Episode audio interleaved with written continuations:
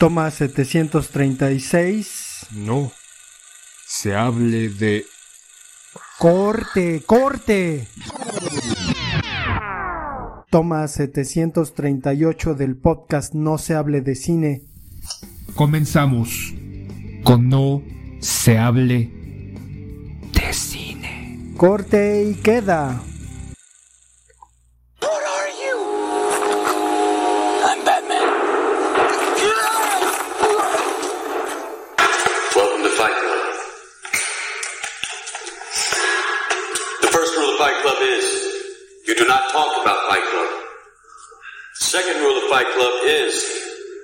You do not talk about Fight Club. Third rule of Fight Club someone yells stop, goes limp, taps out. The fight is over. And you will know my name is the Lord when I lay my vengeance upon thee.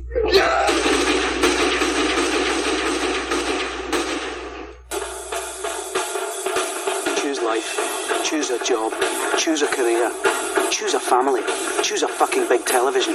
Choose washing machines, cars, compact displays, and electrical tin openers.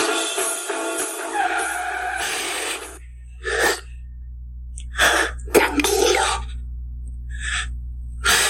Tranquilo. Abre los ojos.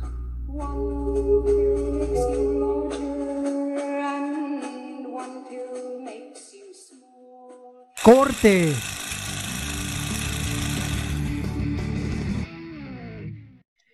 Bienvenidos a No se hable de cine. Hoy tenemos un tema con un director el cual me parece que es multifacético, que ha tenido eh, incursión en distintos géneros del cine. Eh, un, un- director que marcó una época, un director que varias de sus películas son consideradas parte de este, de este top 10 de la filmografía eh, a nivel mundial. Un director en que ha incursionado en el drama, en la ciencia ficción, en el miedo, eh, en lo histórico, si usted también quiere ponerle de esa manera, en, la mente humana. Un director el cual para muchos de sus actores es un director difícil, un director complicado, obsesivo, hasta más no poder. Podía repetir hasta 500 veces una escena para llegar a la toma idónea, a la toma cumbre.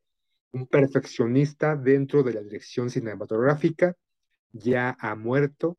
Una de sus últimas películas que salieron fue en 1999, y el cual no, él no estuvo a cargo dentro de esta edición del, del filme, porque para muchos su final fue un asco.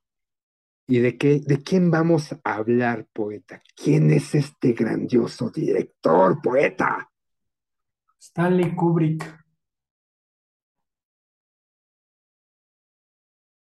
Ya, Sila, no hay más que decir. Stanley Kubrick es, pues, uno de los grandes directores, creo que con gran propuesta y sobre todo, como dices, muy meticuloso a la hora de, de la composición de sus imágenes. Al parecer era un obsesivo, ¿no? E- En, en el trabajo de, de filmación, sí, sí, se empecinaba. Y es que no sé si recuerdas que fuimos una vez a la Cineteca y vimos una exposición muy bien montada, ¿no? Me acuerdo que tú estabas extasiado y casi chillabas y decías, no mames, pinche exposición chingoncísima. O sea, Aquí ni de un museo, buen ¿no? curador. Sí, o sea, que digo, la exposición que, que se montaron ahí en la, en la Cineteca, pues era de, de lujo, porque además cada, cada una de las salas estaba ambientada de acuerdo a su, a sus películas, ¿no? Y además de tener objetos de sus películas, pues tenían una, una gran atmósfera que, digo, a mí me, me gustó bastante y me quedé impactado esa vez. ¿Te acuerdas, Sila? Sí, como bien dices, este, eh, el montaje te, te, te inmiscuía, te hacía meter de alguna forma a ciertos fragmentos o a cierta ambientación de sus películas, con algunas de este, los vestuarios, con algunos de los eh, eh, efectos o objetos propiamente que se había utilizado para X o Y film o película.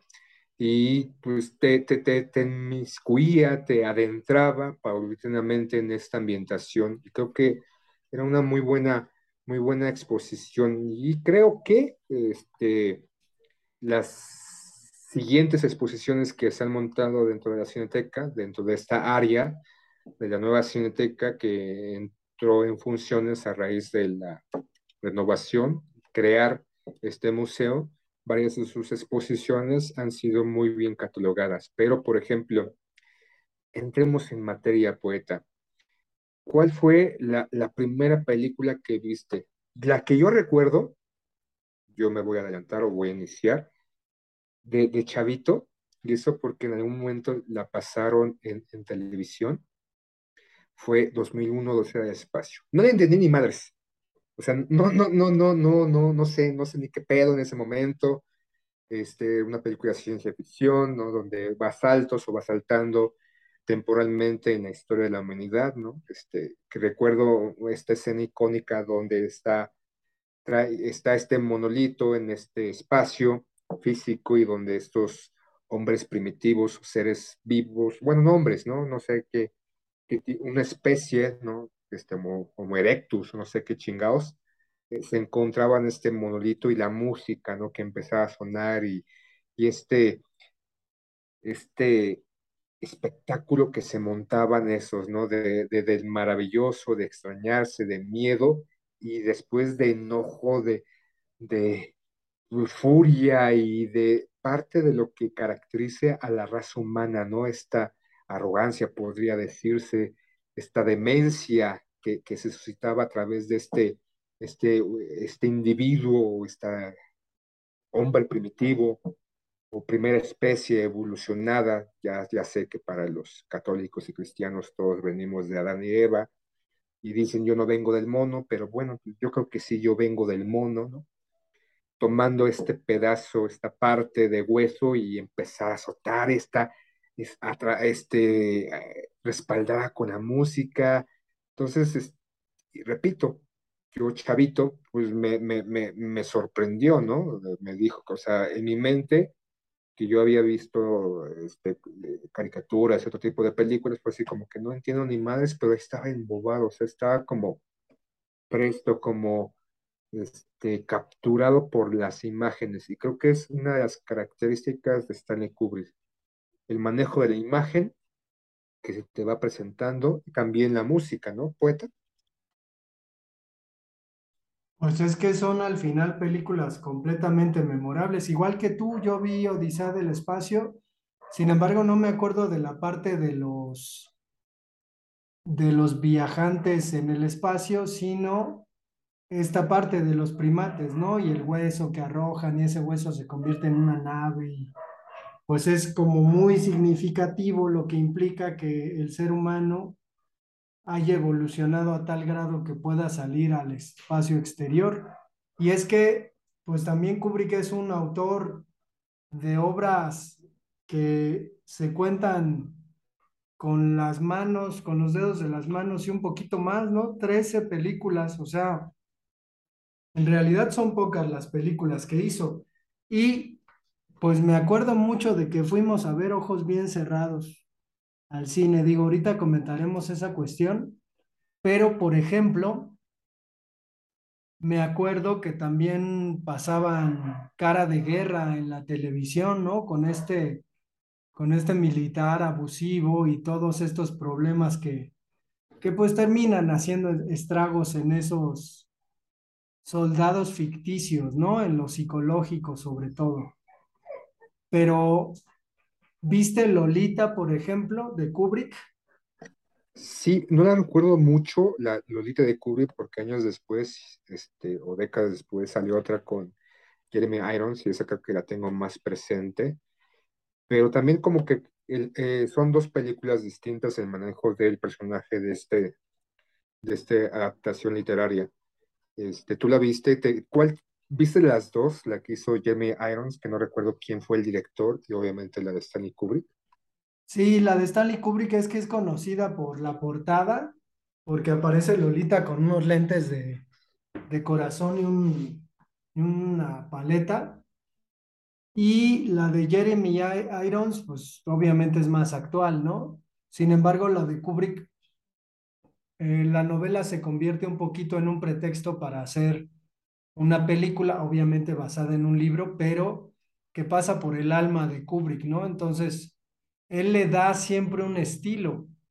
Y de hecho, por ejemplo, La Naranja Mecánica está basada en el libro de tal Burroughs. Y se dice, ¿no? Que Kubrick tomó todo el libro salvo el último capítulo.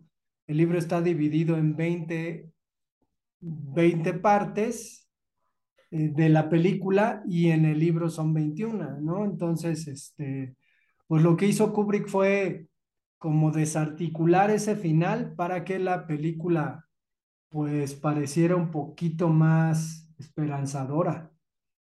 Sin embargo, Naranja Mecánica, pues creo que nuestro tiempo era una gran referencia de la que no teníamos mucha idea que en algún momento pues ya tuvimos que ver porque es obligatorio ver las grandes películas del cine. Si te gusta el cine, pues tienes que tener ciertas referencias, ¿no? Sobre las películas que todo el mundo comenta o todo el mundo refiere. Y en este caso, pues La Naranja Mecánica es una película muy, muy impactante. Digo, la primera vez que yo la vi me impactó mucho y entendí por qué era tan referenciada y por qué era tan aclamada. Y de repente, bueno, ya lo hemos comentado acá, ¿no? Llegó Trainspotting, que parece nuestra naranja mecánica, ¿no? Digo, no sé ahora qué tipo de naranja mecánica o Kids, que te acordarás, ¿no? Pero no sé, no sé, este, Pues ¿qué ahí, ahí recuerdas de la naranja ser, mecánica? ahí podría ser, por ejemplo, este, la de Transpotting y un, po- un poquito de años después salió la de Kids, ¿no? Este, que le, le pusieron también otro nombre. Puede ser tal vez más actual la de, este, ¿cómo se llama? Ay, este actor que hizo la de, eh, este, El Guasón, la última del Guasón, la última, no la última versión del Guasón, no sé si te acuerdas, no, este, El Resplandor, Jack Nicholson, no, no, no, no, este, antes de Phoenix, el que hizo que Hugh nadie le gustó el Guasón, Hugh Ledger, no, después de Hugh Ledger. Ah. Ah, la película es Requiem por un sueño, no me acordaba de la película, tal vez sería como la naranja Ajá. mecánica, un poquito más Ujú. actual, ¿no? Pero por ejemplo, de naranja mecánica es sí su, su hiperviolencia, por así decirlo, en este personaje principal que se llama Alex y sus compinches, sus compartas, y que ha sido parte, no sé, ha sido parte de, de la historia de la cinematografía, incluso tú amante de los Simpsons, también yo también los Simpsons, referente de, de apropiarse de estos eh, eh, elementos visuales este, culturales de la historia, hacer su versión en este capítulo de los Simpsons, pero esta condición ¿no? de, de, la, de la violencia ejercida de una sociedad desprotegida, una parte de, de, Inglaterra, en donde los jóvenes no eran parte fundamental o la sociedad los, los apartaba y las condiciones socio socioeconómicas vivientes, la crisis económica después de la Segunda Guerra Mundial, que ya pues, habían pasado varios años, pero también esa condición de estas juventudes descarriadas, ¿no? Que escuchaban música, este, pues transgresora, ¿no? Aquí dentro de la naranja mecánica, no sé si te acuerdas, esta escena donde Alex es enviado a este recon re reacondicionamiento, este, en donde creo que es una de las imágenes, un par de, una de estas imágenes que más recuerdo de la película, que es cuando está sentado en este silla, este silla, sillón, con los ojos completamente abiertos y escuchando al fondo me parece una música de Beethoven y este, eh, poniéndole estas imágenes violentas para condicionarlo, para quitarle lo violento, ¿no? Junto con otras, otras escenas de la película cuando van caminando cerca del río y Alex obviamente para pues remarcar la autoridad y el poder del, del, del lobo alfa, ¿no? le da una madriza a su compinche, su comparta, comparsa, para que él quedara muy claro y acentuado en, propio, en propia alma que él era líder de ese, de ese grupo, ¿no, poeta? Sí, pero a mí sí me, me conmovió bastante la película. ¿Sabes dónde creo haberla visto, güey? ¿Te acuerdas que en algún tiempo estuve yendo ahí a la ENAP, bueno, a lo que antes era la ENAP, la Escuela Nacional de Artes Plásticas, y que tenían un lugar en donde prestaban videos? Y yo, bueno, tú ibas a clase y yo me metí ahí a ver películas. Creo que ahí fue donde la vi por primera vez. Obviamente ya estaba grande, ¿no? Tendría 25 años, pero sí recuerdo que me impactó, digo, entre otras cosas que, que había en la escuela para poder verlas, pues me acuerdo mucho que me impactó. Y es que, o sea, vi, vi Naranja Mecánica, pero antes habíamos visto una película que no sé si éramos tan conscientes de la importancia de Kubrick.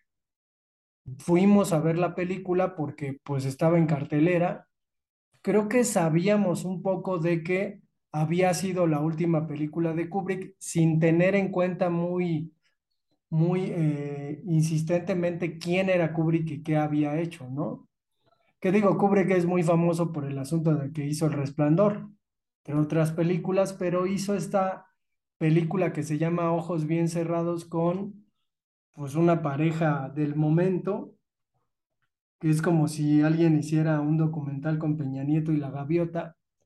En este caso, pues, pues sí, Tom Cruise con Nicole Kidman, ¿no?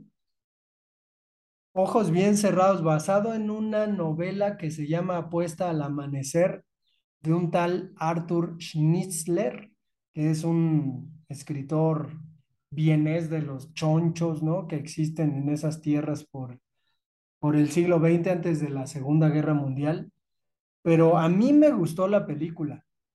Digo, ni siquiera recuerdo qué dijimos sobre ella, pero como dijiste al principio, ¿no? Hay quien consideraba que la película era mala porque probablemente Stanley Kubrick ni siquiera filmó el final, ¿no? Que digo, quién sabe cuándo haya dejado filmado porque se murió mientras estaba pues en el asunto de la película. Pero tú cómo, ¿Cómo recuerdas esa película de Fidelio? ¿Te acuerdas que era el nombre clave para entrar a, esta pinche secta de encueradas y coger y eso?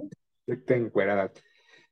Sí, eh, como, como, como lo dices, no éramos tan conscientes de la importancia de, de Stanley Kubrick dentro del cine, pero ya teníamos como cierto referente, ¿no? Ya haber visto Resplandor, Cara de Guerra, Naranja Mecánica, Espartaco, este, yo hasta tiempo después supe que la había filmado la de Kirk Douglas, Stanley Kubrick, pero en esa película la muerte repentina, ¿no? A, días de terminar la filmación y que entrara otro director para concluir la, la, la, la filmación de la misma y obviamente no hacer caso aparentemente a el guion de Stanley Kubrick. Y de aquí varios como mitos o estas historias de conspiración, porque se dice que la muerte de Stanley Kubrick fue porque en esto de esta película retrataba un poco estas fiestas de estos grupos, de este, de este gobierno detrás del gobierno, de estos dirigentes del mundo, ¿no? No, es este, no es Estados Unidos, no es Rusia, no es nadie de ellos, no son, no son ni siquiera Max Zuckerman, más Zuckerman, mucho menos, sino de estos empresarios, de estos dueños del planeta, donde se reunían en esas fiestas, donde había sexo, muerte, drogas y demás, y que eh, dentro de su película como que se adentró a estos grupos o a estos mitos de estas reuniones que se daban anualmente y que esa fue una de las razones por la cual aparentemente murió Stanley Kubrick. Y obviamente se ve retratado este, este, este personaje de Tom Cruise que azarosamente se encuentra como en la posibilidad de entrar a esta fiesta secreta, súper secreta, casi reptiliana, en donde, como bien dices, ¿no? Este, viejas encueradas, mujeres encueradas, estos hombres en, en estas túnicas, con estas máscaras que portaban y todo esto. Creo que Y vamos un poquito por la curiosidad de ver, ¿no? Uno de los directores, ¿no? Porque no tanto este, contemporáneos de reciente este, surgimiento como Tarantino, ¿no?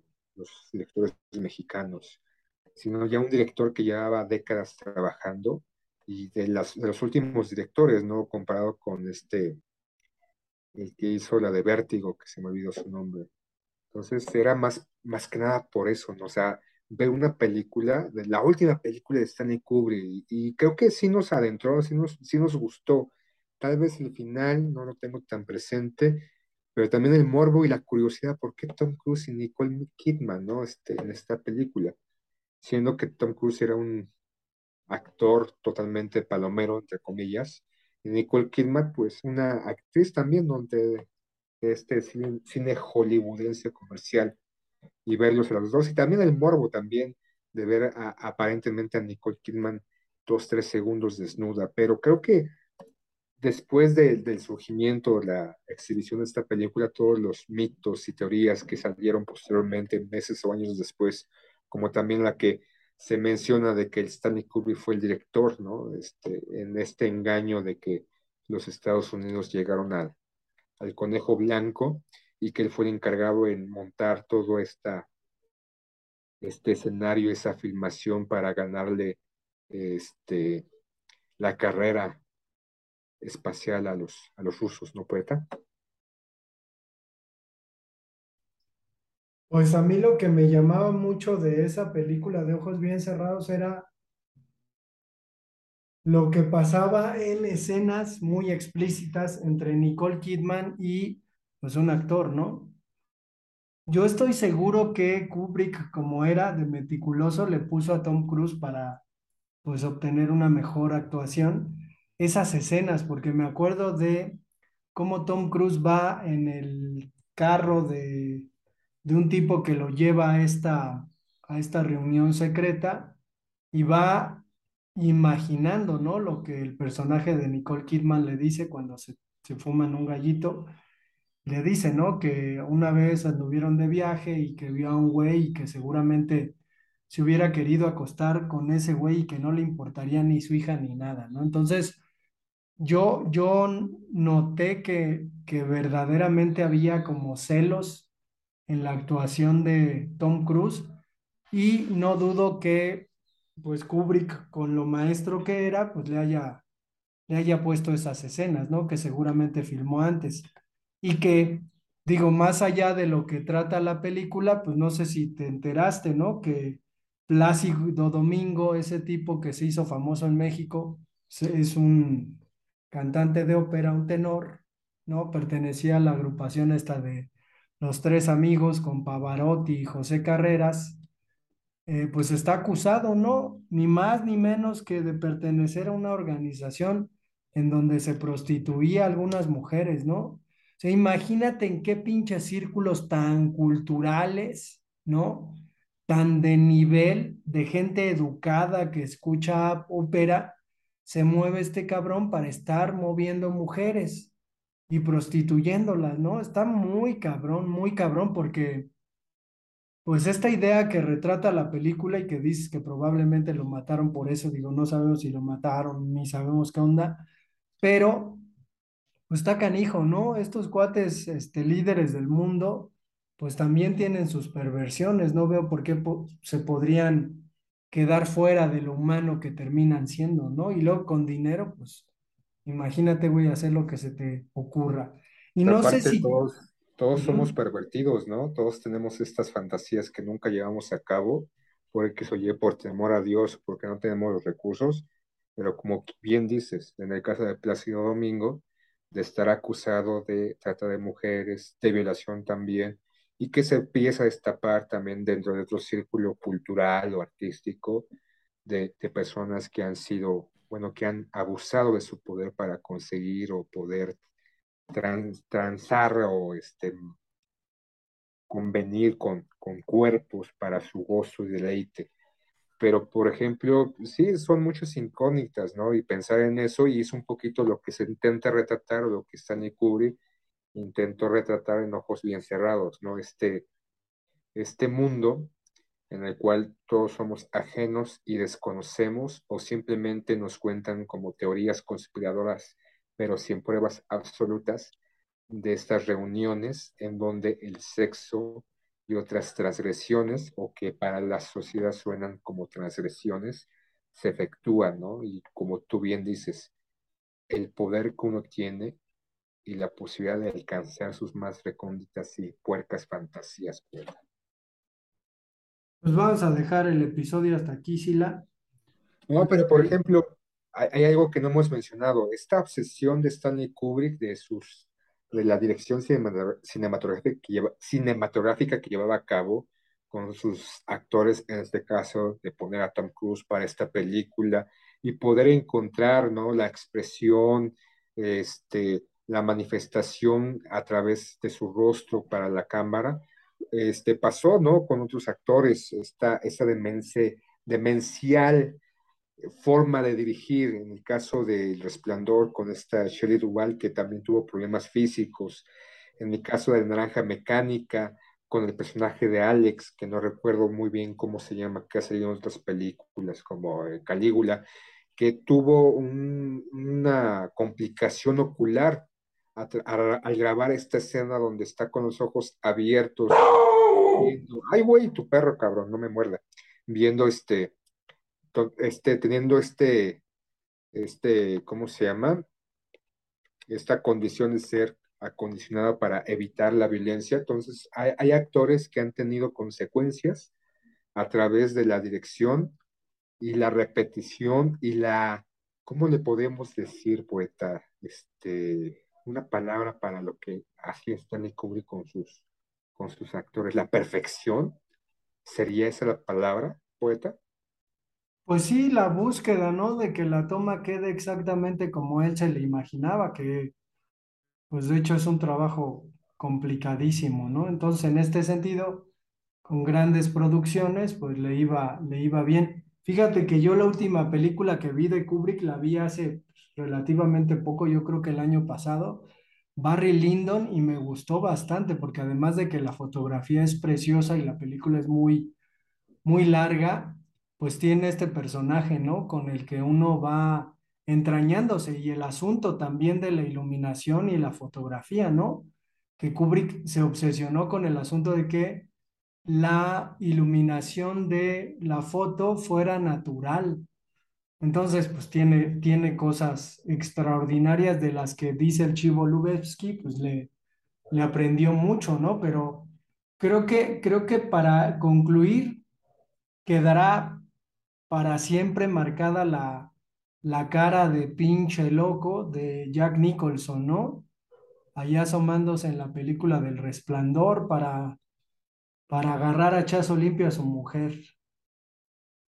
Y, y por ejemplo, que yo vi este, El Resplandor, ya que sería en los 90, sí me causó terror, por ejemplo, esta escena con las gemelas que van en el triciclo, que de repente se ven a lo lejos, o posteriormente cuando se abre el ascensor de este hotel, este, ubicado en la nada, y sale esta, pues, sangre, ¿no? A borbotones, y que hace un par de años se filmó, no sé si tú la viste, con Iwan McGregor, como la segunda parte de Resplandor. El personaje de Iwan McGregor era el niño que estaba en, en, en, en, la película, obviamente ya grande, y se montan una historia acá de por qué la chingada, no sé si la viste, que nada tiene que ver con la película original, o sea, como tal, pero pues como se acostumbra en Estados Unidos o cualquier versión, cualquier compañía cinematográfica, pues de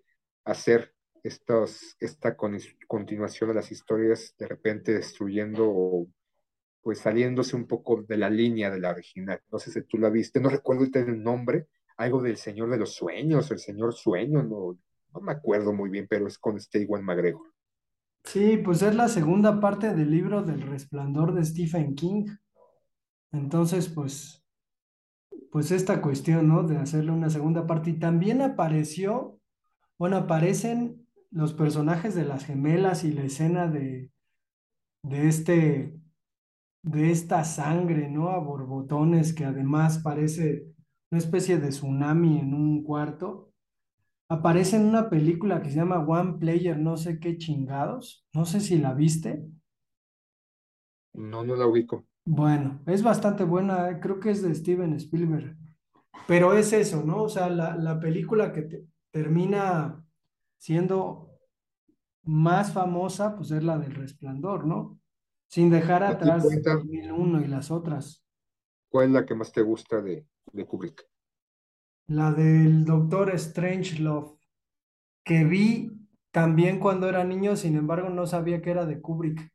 Y la vi cuando era adolescente y me gustó bastante. Esa, la de Barry Lyndon. 2001 no la soporto, güey, porque mientras trabajaba en una librería, todas las pinches mañanas me mandaban a poner el DVD de 2001 y yo decía, chingada madre, ¿qué no podemos poner otro? Y se me hacía raro porque siempre que volteaba a ver la pantalla, estaba exactamente la misma pinche escena de este güey caminando ahí en la, en la nave, que es así como, como círculo. Entonces, no sé, no sé por qué siempre que volteaba a ver la pantalla gigante estaba esa escena. ¿Cómo se ya, o sea, llama, me parece un, un autor que hay que revisitar, ¿no? cómo se llama el- el- el- la inteligencia artificial de Odisea del Espacio? No Que me quería a fuerzas matar al astronauta. no me acuerdo. Al, ¿no? Algo así. Pero, por ejemplo, a mí la que más me gusta es la de este, Naranja Mecánica. No sé por qué, pero en serio me, me- me gusta mucho. No la he visto muchas veces, en realidad, creo que la he visto como cuatro ocasiones, pero es la que, la, la que más me gusta de Stanley Kubrick. Este, Resplandor, o sea, sí me mete miedo o me metía miedo. Es, es, es, me parece buena, no es de mis favoritas. Y la de Odisea del Espacio, creo que sigo hasta la fecha sin entender ni madres de esa película. No entiendo ni putas madres. Y, y, me genera, cuando la veo, y obviamente hacia el final, una ansiedad y este, una incógnita, y me hace ver que no somos nada poeta. Somos un pinche granito en este pinche universo y nos va a cargar el mandado poeta. Ya vámonos. Bien, pues nos escuchamos para el próximo No se hable de cine. No se hable de cine, como dice el cine.